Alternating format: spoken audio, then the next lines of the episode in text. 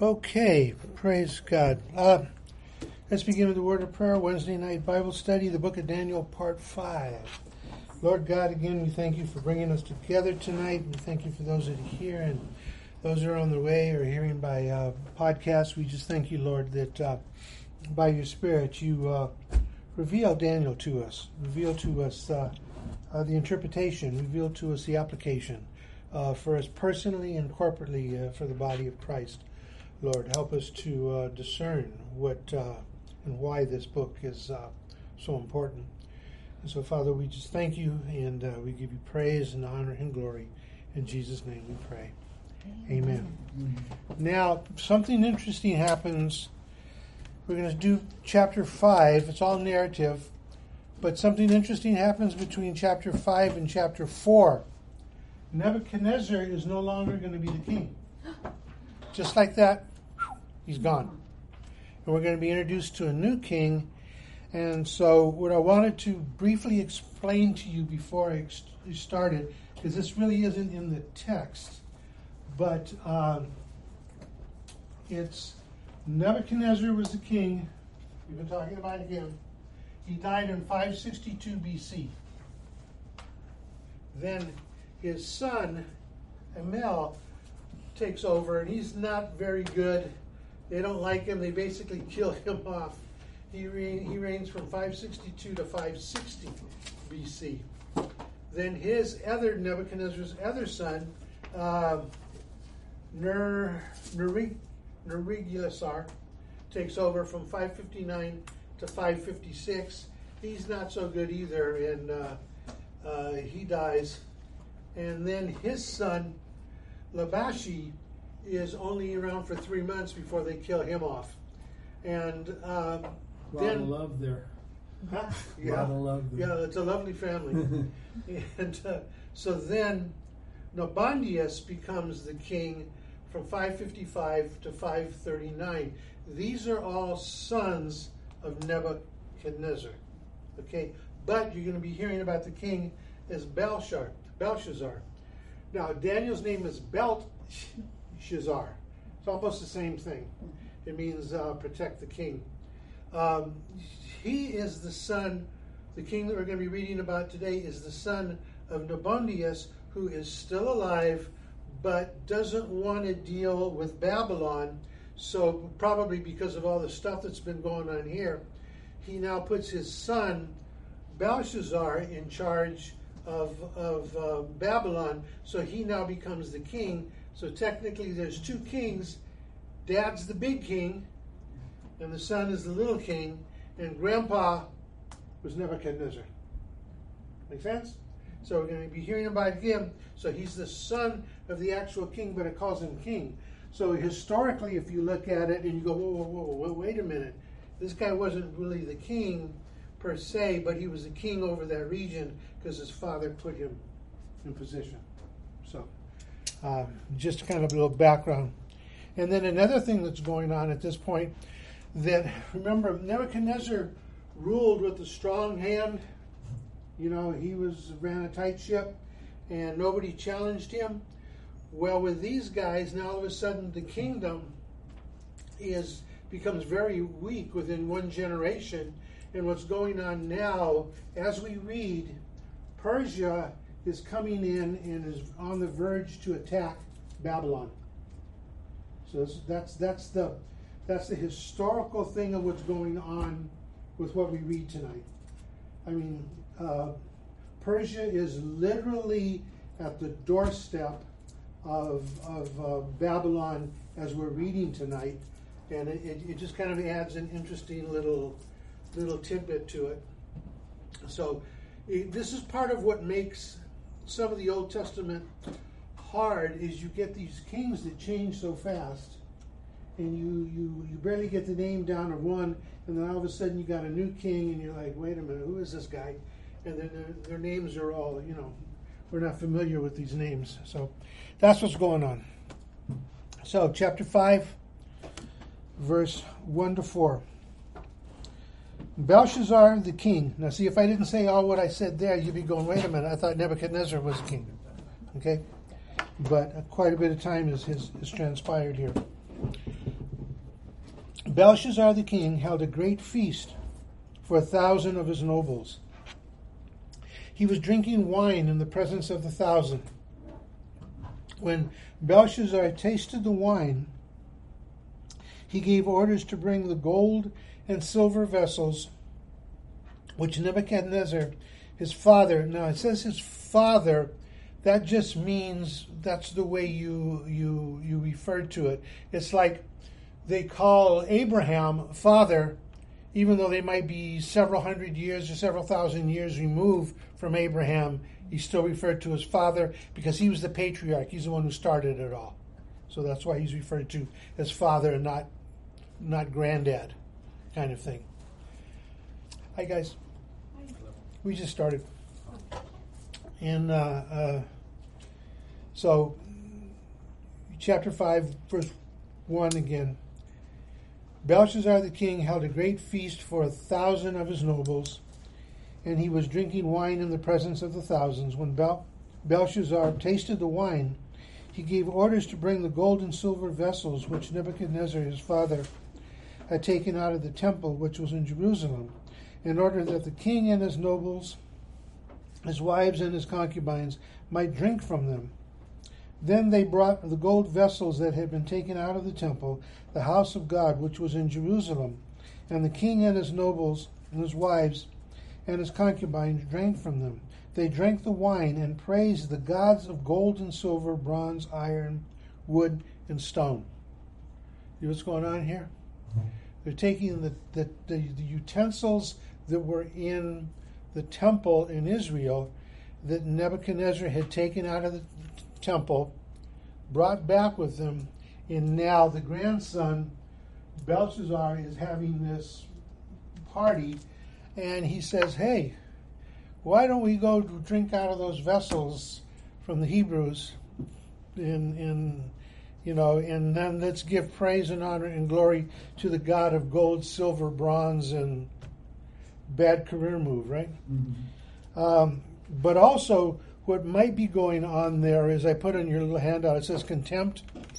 This may have been an attempt to belittle Nebuchadnezzar, who, remember, was now all of a sudden, when we last heard from him, he was honoring the God of Abraham, Isaac, and Jacob. Remember, because of all the dreams and visions and things. So he had done that. He dies off. His other sons come into power for a short amount of time. They're done away with. And then the fourth son is there, and he doesn't want to deal with Babylon. So his son, which is the grandson of Nebuchadnezzar, is the one we're talking about. It's kind of like he's trying to show off, in a sense, what Nebuchadnezzar had done. Because they had always had the other gods and the other idols. So it's kind of like in your face kind of thing. So, any thoughts, questions there? Okay. So now, the handwriting on the wall. I remember this when I was little. They always used to say that, you know, the handwriting's on the wall or something, or you'd see something. And I remember movies, and the handwriting would appear on the wall, and you know, and all that stuff. Well, this is where it comes from. It comes from here. I have a question. So, so he, he says that he brought all the vessels for, for him and his nobles and their wives. So there must have been a whole lot of vessels that were taken. Yeah, there was a, there was a lot of stuff. Plus, the temple was also a treasury. So if you had any wealth or anything, mm-hmm. and you wanted it safekeeping, mm-hmm. it would go it would go in the treasury in the temple. So there was a lot of vessels, but there was also shifts in the temple of about 1,500 priests. And they would serve a month, month on, month off, month, whatever, around you know, the, the, the Levites. So, quite possibly, there were vessels for all of them. One shift had their own vessels, and the other, quite possibly. So, I don't know how many they had, but there was um, quite a bit of wealth there. And so it's kind of like in your face we're, we're going to drink out of those vessels because where's your God now, right? Where's your God now? So, and point being in in Christianity, you know, sometimes the Christianity highs and lows and stuff. You know, some people can say, "Well, where's your God now?" Well, he's still on the throne. He's still active. He's still He's, you know, it's it's just just watch, just sit and watch. He will show up. So, uh, so now verse five, the handwriting on the wall, verse five to nine. Suddenly, the fingers of a man's hand emerged and began writing opposite the lampstand on the plaster of the wall of the king's palace. And the king saw the back of the hand that did the writing. Then the king's face grew pale, and his thoughts alarmed him, and his hip joints went slack, and his knees began knocking together. Kind of like what happened to Mary when she first saw me.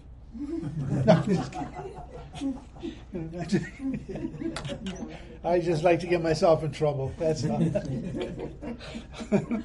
I'll be hearing about all the way home. It's, okay. it's all good. Uh, silent knees begin knocking together. Verse 7. The king called aloud to bring in the conjurers, the Chaldeans, uh, the divinators. Uh, the king spoke and said to the wise men of Babylon, Any man who can read this inscription and explain its interpretation to me will be clothed with purple and have a necklace of gold around his neck, have authority as third ruler of the kingdom. Then all the king's wise men came in, but they could not read the inscription or make known its interpretation to the king. Then King Belshazzar was greatly alarmed. His face grew even paler, and his nobles were perplexed. So here comes this handwriting on the wall. Right after he does what? He takes those vessels that were used to glorify God in the temple, uh, the God of Abraham, Isaac, and Jacob, you know, Yahweh. So he defiles those, and then now he gets the handwriting on the wall. You know, and it's a supernatural thing, right? It's it's he's, he sees the back of his hand, comes and writes on the wall. That enough, I guess, would get your attention.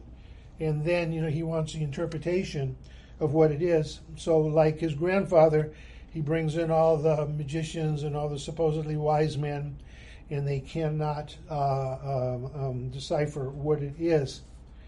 And uh, a couple things there, a question for you.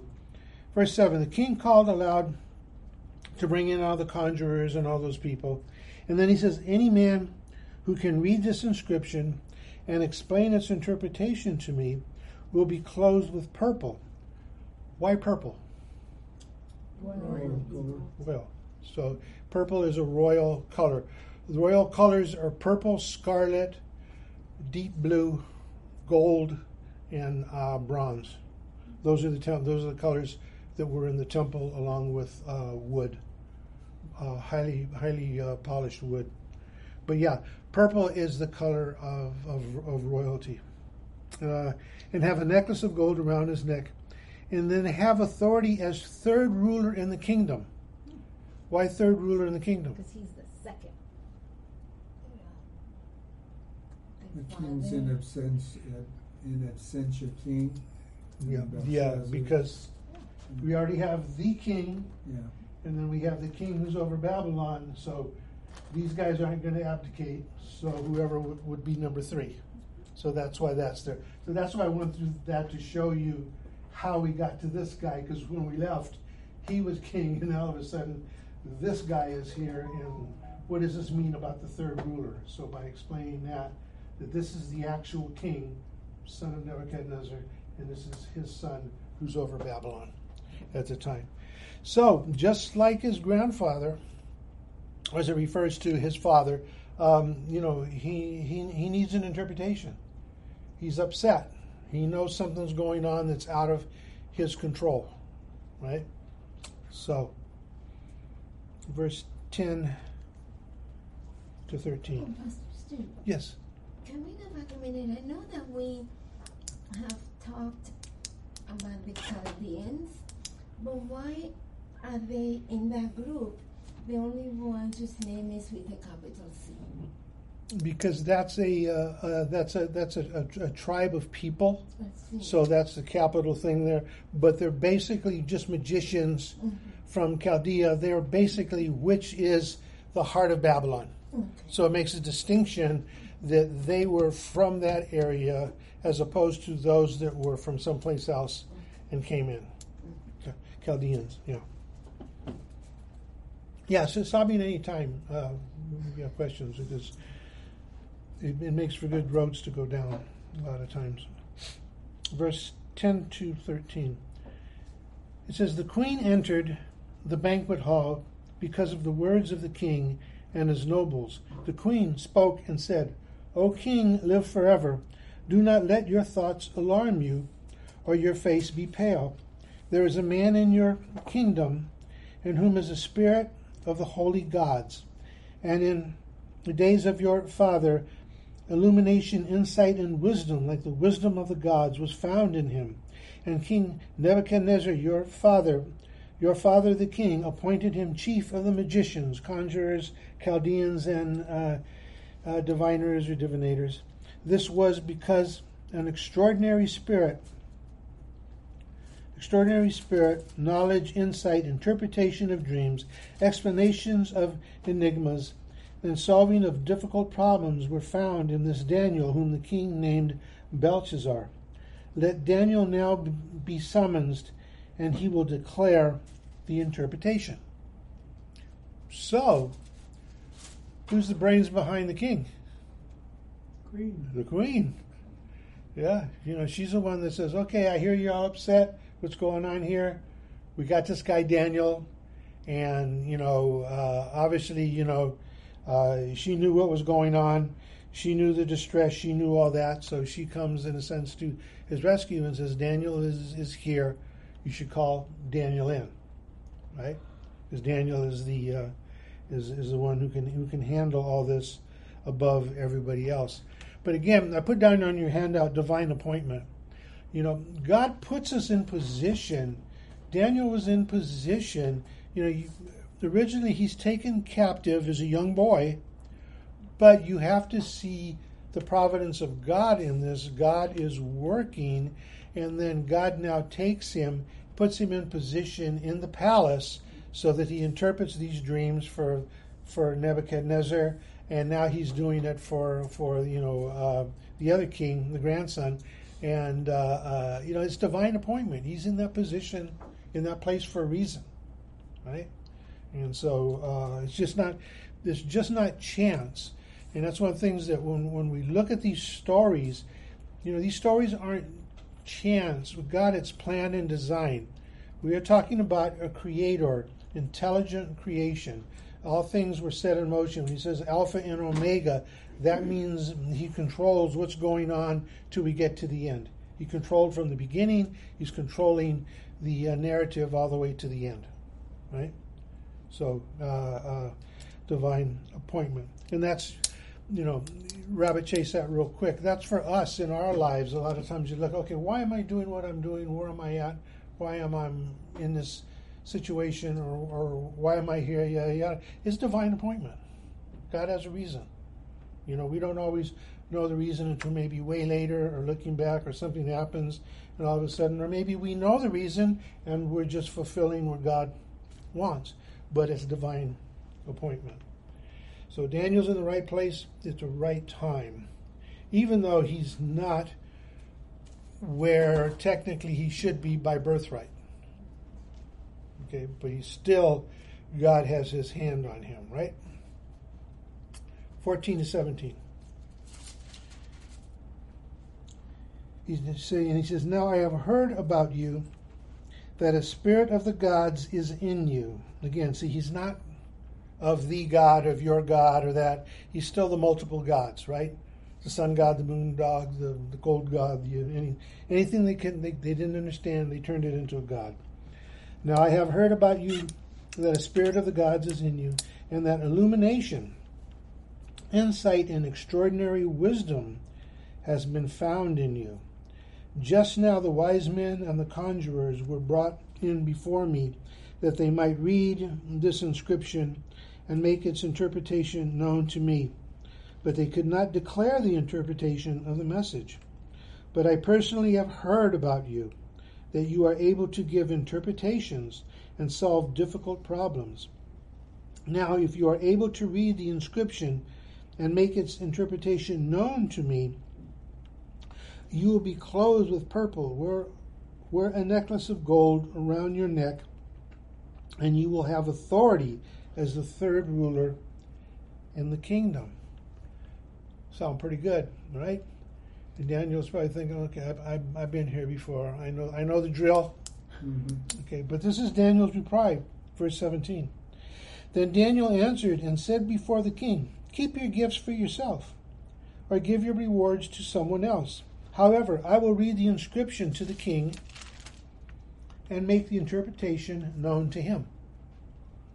He's telling the king, Keep your stuff. That's not a good thing.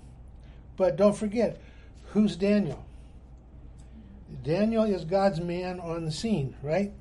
And so obviously Daniel knows a little more about what's going on than the text is probably giving us. We're going to find out in a second what what what he probably sees coming, but he's he he doesn't have any desire to to accept something from this king. He's he's not saying I'm not going to do it for personal gain. You know, um, again, uh, the gifts of God are what freely given and freely we give back, right? And so that's kind of what's going on here. I don't want your stuff, but I'm going to give you the interpretation. So, any thoughts, questions on that? Kind of straightforward. It's all narrative tonight. It's going to be pretty quick, pretty easy. So, um, would that have been a pretty big insult to the king? Yeah, it was. It was a. It, it was a. Uh, uh, and based on what's going to happen next week, it's kind of like Daniel shows he's not afraid of the king. Anybody else would have said, "Oh, Your Majesty, thank you, and may you may the king live forever," kind of thing. He basically says, "No, I don't want your stuff." Those gifts have been the items that the king had brought out of the treasury. Most likely too. See, that's definitely a good point. Very good point. He says, "Now you're gonna, now you're gonna, okay, yeah, you're gonna give me stuff that was taken from, and I'm supposed to get excited about this." No, this is a bad career move for the king you know. So yeah, it's it's this is good. See, this is okay. This is looking at the text and looking at what you know from the text and applying it in the context of the text. That's why it's important to know the historical background, what's going on, not just this, but what happened, where they came from with the temple, the temple being ransacked, whose goods those things belonged to, and, and, and why it was shameful for him to do that and why Daniel wouldn't want any part of that. Yeah, so that's all part of that that package. And uh, I have a question too. Sure. Was the queen that told um, the king about his father? Was that the king's mother or the grandmother? It was. It was his wife. It was his, Belshazzar's wife. His wife. Yeah, his wife. So they were king and queen over Babylon, but not over uh, that whole region. His dad was. So that was his, you know. Uh, so yeah. Um, let's see, verse 18 to 20.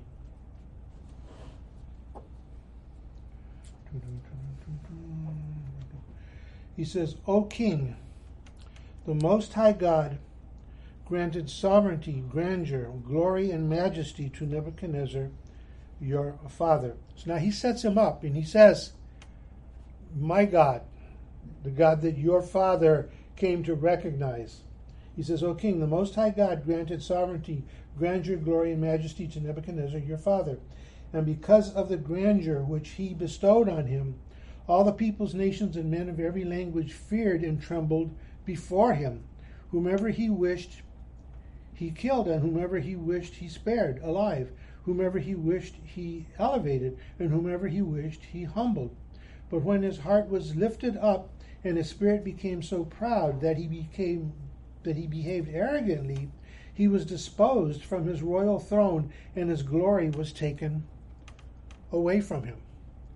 So before he interprets the dream, he says, Here's something you don't know, or you're not really understanding and he does the whole thing. He says, you know, God put him in this position. He, he could have ruled and reigned. He had all this power, all this stuff.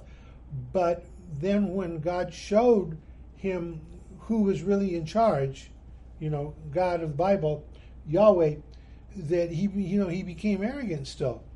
You know, he still wanted an image, a golden image of himself. You know, he was willing to acknowledge God, but there was still that idea, well, I'm still the king here. And so what happened? He lost the kingdom. Right? And that puts him, in other words, he says, We're sitting here today with you, Belshazzar, because of his arrogance. And which got passed on to these guys who could not hold the kingdom together because from the year 562 down to here, uh, we're about 550, we're about 539. In that short amount of time, the kingdom becomes very weak. It's not, it's not strong at all because remember, I tell you, um, right now, as we're reading, uh, Persia is, is, is getting ready to overthrow Babylon. And he's throwing a party. Literally. He's asleep at the wheel. You know. So So Nebuchadnezzar was humbled and stripped of his throne by God.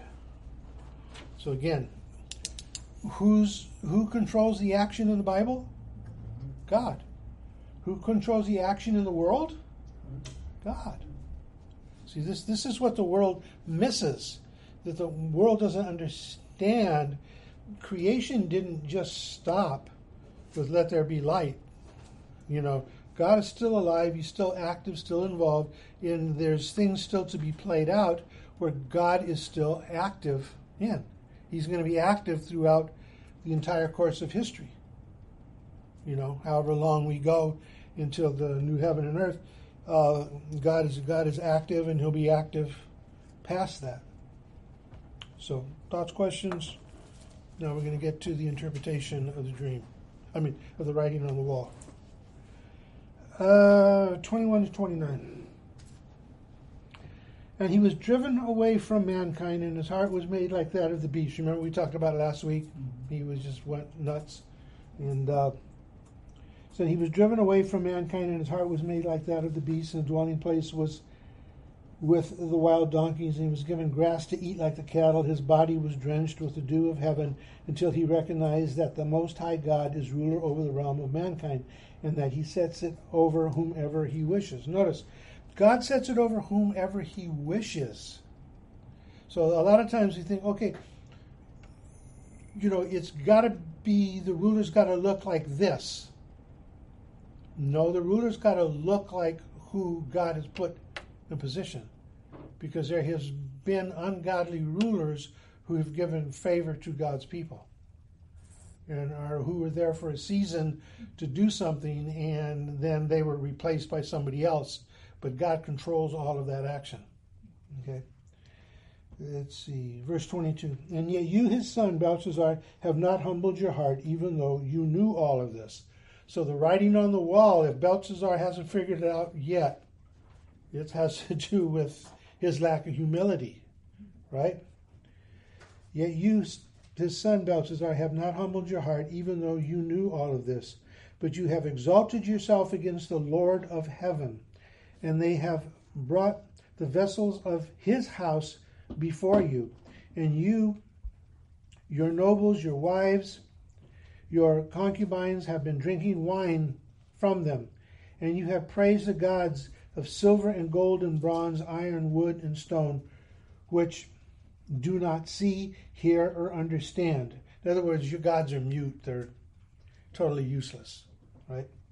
Um, but the God in whose hand are your life breath and your ways you have not glorified. Ouch. Verse 24. Then the hand was sent from him, and this inscription was written out. This is Aramaic. Now, this is an inscription that was written out. Uh, mene, mini, tekel, upharsin. This is the interpretation of the message. Mene, God has numbered your kingdom and put an end to it. Now, Mene is an Aramaic noun for 50 shekels of, of gold, which is about one and a quarter pounds. That's what a, a Mene is. Okay? So if you if you were reading this, you, if you were getting this back in that day, you would understand. Okay, we're, we're talking about gold here, something that's weighed out. And so, what is God doing? God is weighing it out, and He's judging it. Okay. Um, so then He says, twenty-seven. Uh, Tekel, you have been weighed on the scales and found deficient. Tekel is a, is an again an Aramaic, Aramaic noun for a shekel, which is two fifths of an ounce of gold. So the first one was 50. And he says, You've been weighed out, and you're just two fifths of a shekel. So he doesn't give him very much weight here. He says, God has weighed you out, and you're the smallest amount that can be weighed here. And then uh, Peres or per- Perizin says, Your kingdom has been divided and given over to the Medes and the and the Persians. Uh, a parson is 25 shekels or two thirds of a pound. So, in other words, half of what the first one was. So, in other words, your kingdom is going to be divided because it's half of what the first one was. He says, This is what it was. It was 50. And then we weighed you. You were two fifths of an ounce, not much. And then your kingdom is now going to be split between two, going to be divided. Kind of like in World War II. Remember after we conquered Europe and all that?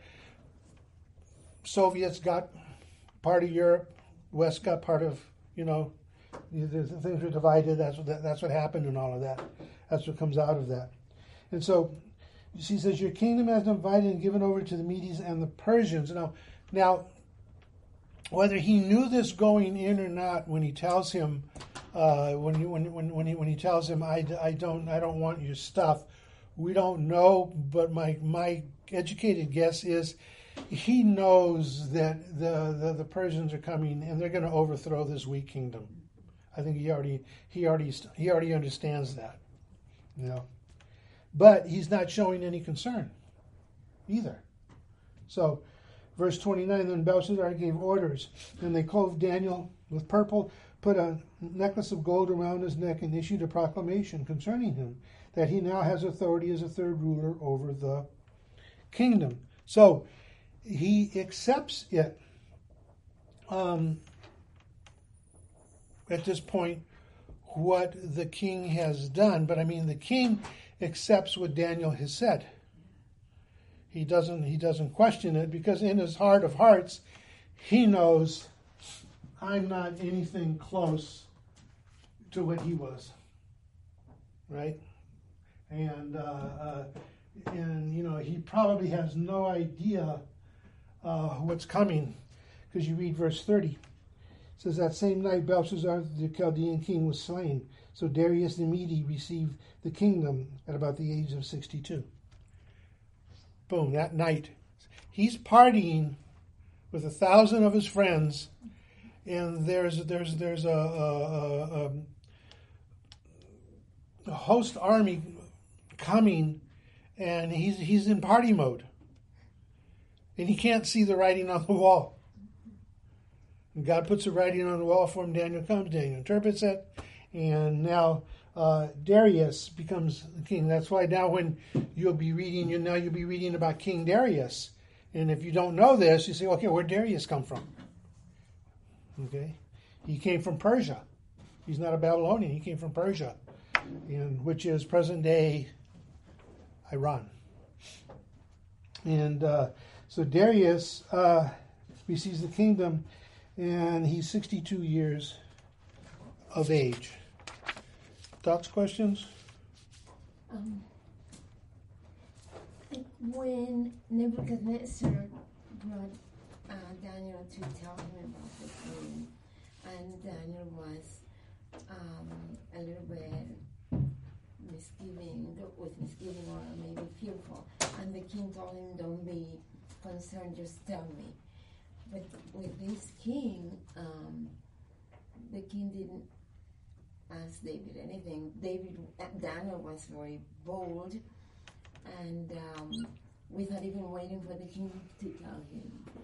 Because this king was fifty shekels, this king was two fifths of an ounce. so in other words, it was like you know, you're you're you you think you're all that, but you're really mm-hmm. nothing. And that night he's gone. He's he's off. He's off the history book now. He's done. He's he's finished. And so, uh, um,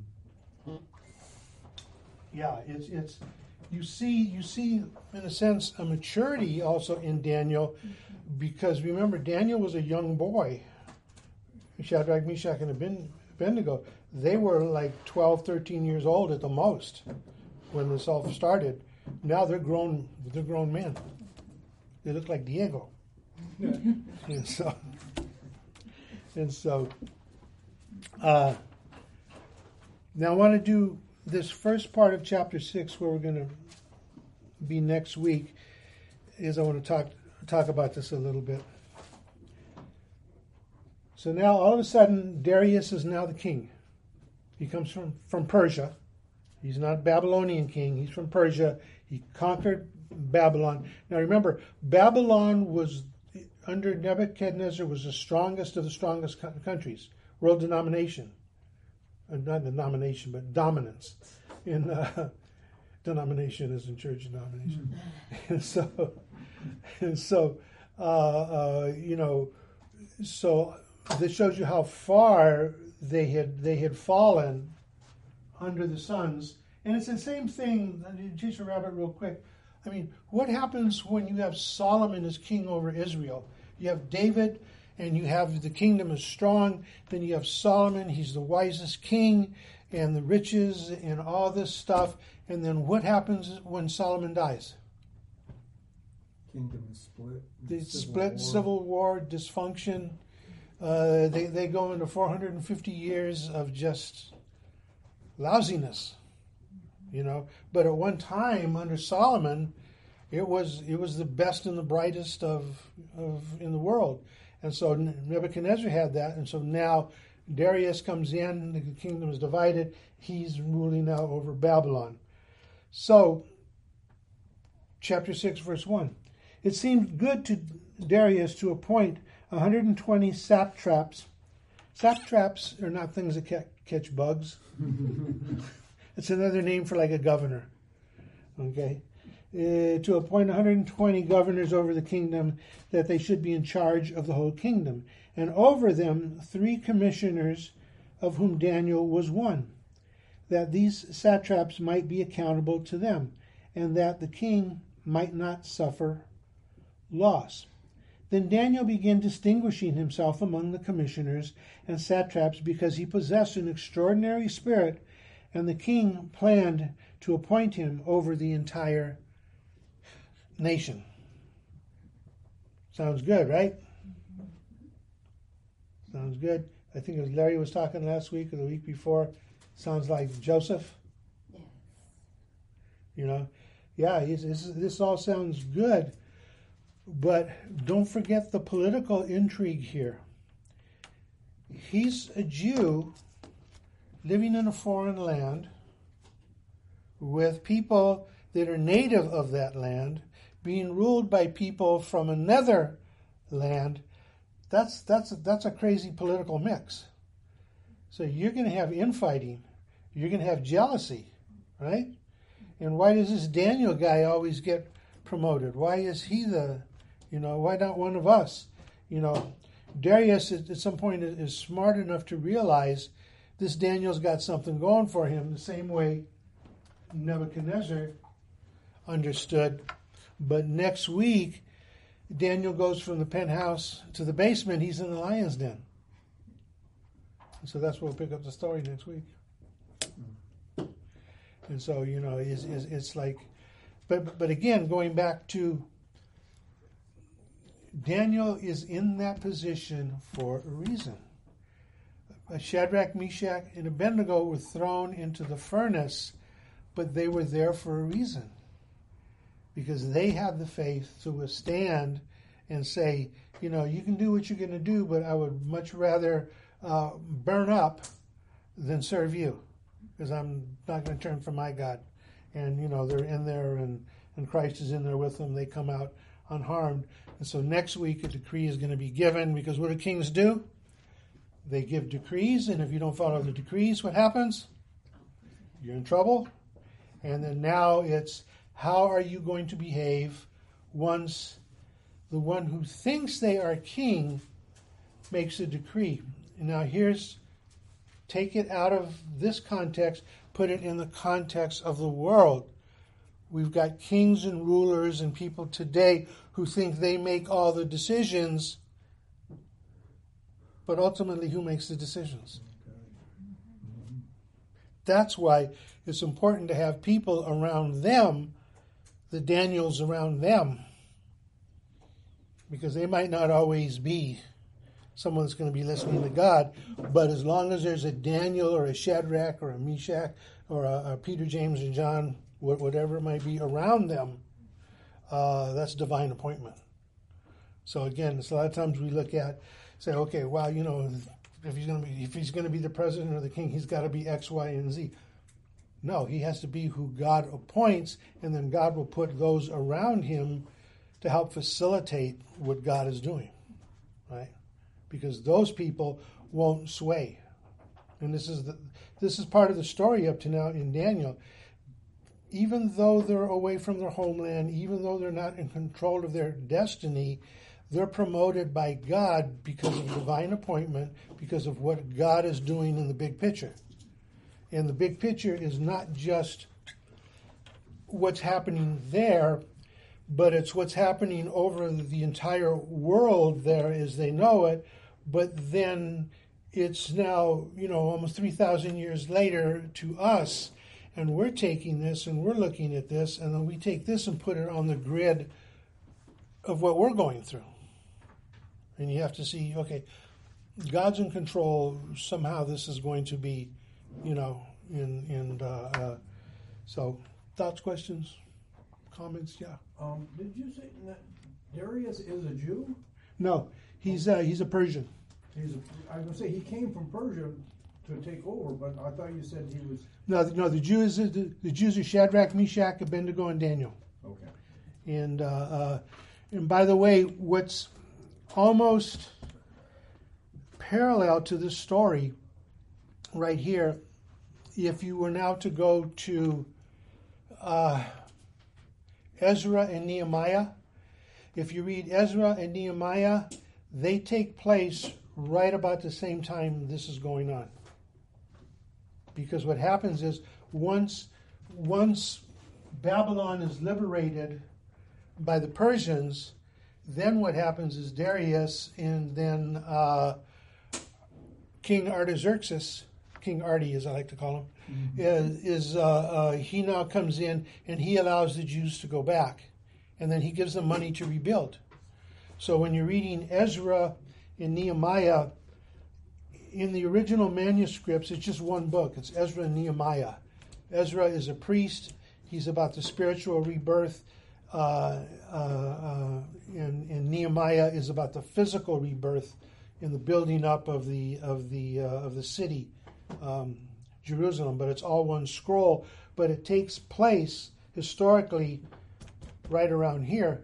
But if you're reading in your Bible and you were reading through, you say, "Wait a minute, I, I read that like two months ago," because your Bible's not put together chronologically. See, so that's why we have Bible study so we can do it, find out the chronological.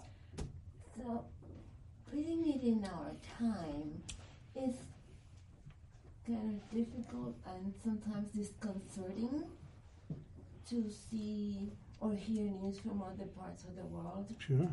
What they think about the United States now, how we are rapidly, you know, going down and becoming so weak and everything.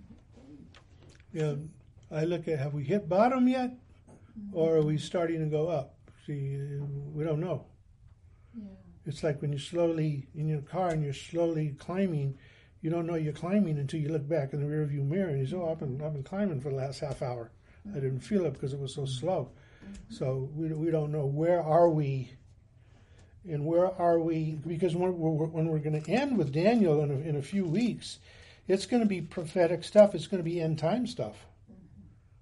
So you're going to be able to take that and put that alongside of the book of Revelation, and we might have to revisit the book of Revelation uh, uh, to, to get more clarity and, and uh, added to that as to what does that look like and what is God doing and and and where are we? Is it still going to get worse yet, or have we bottomed out and now we're on the upswing? You know, it takes time to figure all that stuff out.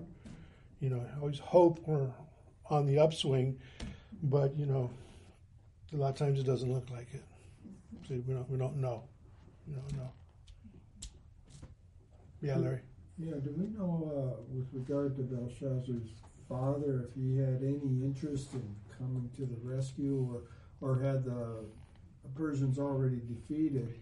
He was on the run. Okay. He was on the run. Yeah, he was on the run, and he knew. Historically, I, I read some stuff that they said that he basically knew that Babylon was going to go because Babylon was the prize. So he didn't want to hang around Babylon because he figured that was going to be the first point they were going to mm-hmm. be coming after. And so he felt that if he left that in charge, he could somehow strengthen the rest of the region before all that happened, and it didn't happen. Okay. But, but that was kind of the plan. It's all historical. There's historical do- documents that, that back that stuff up. So yeah. From the things, some of the things I read is that they, they thought the city of Babylon was impregnable. Yeah, and it fell pretty quick. Yeah, what I read was that uh, well, the walls were so high and so thick that you know. Mm-hmm. But what the Persians had done was that they diverted the Euphrates River, I think it was, and that caused the water in the river uh, that ran past the city to lower, and they were able to get in in shallow water. Mm-hmm, mm-hmm. Yeah. Interesting. Yeah. Those clever Persians. Yeah. Yeah. I mean, there, there, was stuff like that in, in Jerusalem too, because they, they had attacks and they would use the waterways, the water systems. They would come in under, almost underground, mm-hmm. come in and, and, and levy an attack. But yeah, this is biblical history and does not contradict what we know to be historical history. It comes right alongside of it. Time frame, everything. It's all there. And this is where archaeology comes in because archaeology, they're always finding uh, tablets and they're finding things about uh, um, stuff that goes on with uh, that, that, correlates with the Bible. I remember uh, must have been about 20 years ago. They didn't have anything per se on David, on some of the battles and things about David. They didn't have it, and then I forget exactly where it was. They were out in the desert. They were going through some stuff out there, and not in Israel, but in in one of the countries that he was waging war with. One of their tablets it mentions David, and it mentions him coming through, uh, doing that in the in the time frame, and so it was like, wow.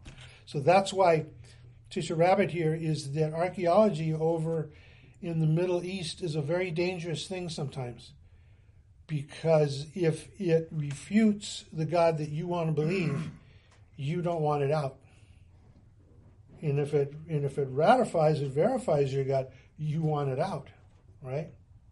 And so that's part of the battle that goes on over there. And I remember uh, um, one of my um, Craig Evans, one of my New Testament professors. He was on the team that worked on the Dead Sea Scrolls. So he literally, with gloves and stuff, had the fragments. And for a long time, people didn't realize it, but the Dead Sea Scrolls were in Long Beach. People didn't realize it, but they let the Dead Sea Scrolls come out of Israel, and it was a secret project, and they were working on them, and it was in Long Beach, and then some guy found out about it, and he he, he, he, he, blabbed it, and then all of a sudden they said, oh, all these scholars now wanted, to get their hands on the Dead Sea Scrolls, and it was like, no, no, no, no, it's just a select group of people. But anyway, Craig Evans, he was he was one of that team that, that was working on that and putting you know you know the fragments of the Dead Sea Scrolls. Some things were in scroll form, but as you opened it, it would break. Other things were just little pieces and fragments scattered all over the place. And for years, you know, they're taking one little thing and putting it and trying trying to put it together. But anyway, he said that uh, in Iran, I forget the name of the. Uh, I have to look up in my notes way back when.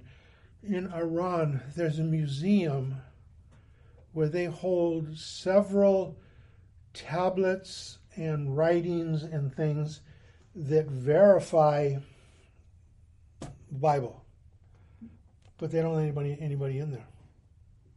He was literally in tears when he was talking about it. Mm-hmm. He says, he says, he says, and he says, he says, never in my lifetime will, will that probably ever come out, because he just didn't see that that regime over there. It's a Muslim-run country. He he couldn't see in his lifetime uh, that opening up and becoming a democratic society where those things would now be available. And so he says, he they're like buried, hidden documents. He says, but they, they, they, they know they're there. People have seen them, and, and fragments have been smuggled out and different things and, and stuff. And, and you know the Dead Sea Scrolls, the guy that found the Dead Sea Scrolls, he was looking for his goat. And his goat went into a, into a hole in the wall, in the cave in, in Qumran, and he threw a rock to get the goat's attention, didn't come out. He threw another one and he heard a dink. It, it, it hit ceramic. And what it was is they had put them in ceramic containers and they put it into the into the wall and the wind had blown away enough so that the ceramic was showing. And so he just saw one little fragment and he pulled it out. He didn't know what he had, but he knew he had something good. And so he wanted to take it to an antiquities dealer. It's a true story. He wanted to take it to an antiquities dealer, and so he felt the best way to hide it, put it in his shoe. He took that Dead Sea Scroll, rolled it up, put it in his shoe, and walked around with for well, about a week and a half before he was able to get to an antiquities dealer who told him, uh, try not to get too excited, but, but um, where'd you get this? you know, and then he took them back, and then they started excavating. And basically, what the Dead Sea Scrolls are are copies of the Old Testament and and commentaries on the Old Testament and commentaries of what was being taught in the synagogue from about 200 years before Jesus to about 20, 30, 40, 50 years after Jesus. So it's contemporary to Christ as Dead Sea Scrolls. And I think I told you before, there's a couple instances in the Bible where Jesus says, and it's in the Sermon on the Mount, and he says, You have heard it said. And he quotes the Old Testament, and people will say, He quoted it wrong. And he does. He doesn't quote it the way it's in the Bible. But he says, You've heard it said. Well, when they dug up the old the, the, the, the Dead Sea Scrolls, there were what they call peshers, and peshers are commentaries on how things were being taught in the synagogue. Jesus says it the way it was being taught in the synagogue. He says, You have heard it said. And then he says, But I tell you, this is. So he's true to what's going on. So the Dead Sea Scrolls come to the rescue there. I mean, I, I get. This is all historical stuff. And the other thing was the Dead Sea Scrolls. There was about 50, 60 copies of the Old Testament and um, they give us the Old Testament, and as you read it from that to what we have now, verbatim, nothing's changed. Nothing's. It's just it's changed to our way of the, the way we speak, but the actual what's in there, the context, nothing's been changed. And uh, uh, so prior to that, those are, like I said, those are dated around the time of Christ. Prior to that, the oldest copies that we had of the Old Testament was the, called the Leningrad Codex, and it was from about the year 1100. Mm. So by about 1200, 1300 years earlier We have now fresh copies of the Old Testament that are exactly what we have today. Hebrew Bible, Old Testament, same thing. Dead Sea Scrolls, same thing.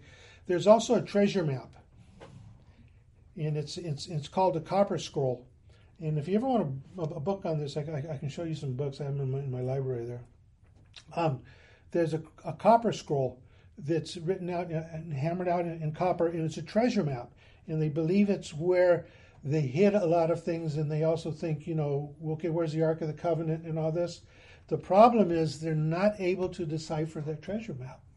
They can't figure out the, the, the markers and the, the things that it's talking about. So they have this written in copper, something special that wasn't going to deteriorate, like the other things that were written on, on parchment or animal hide, and uh, that, that would deteriorate over time.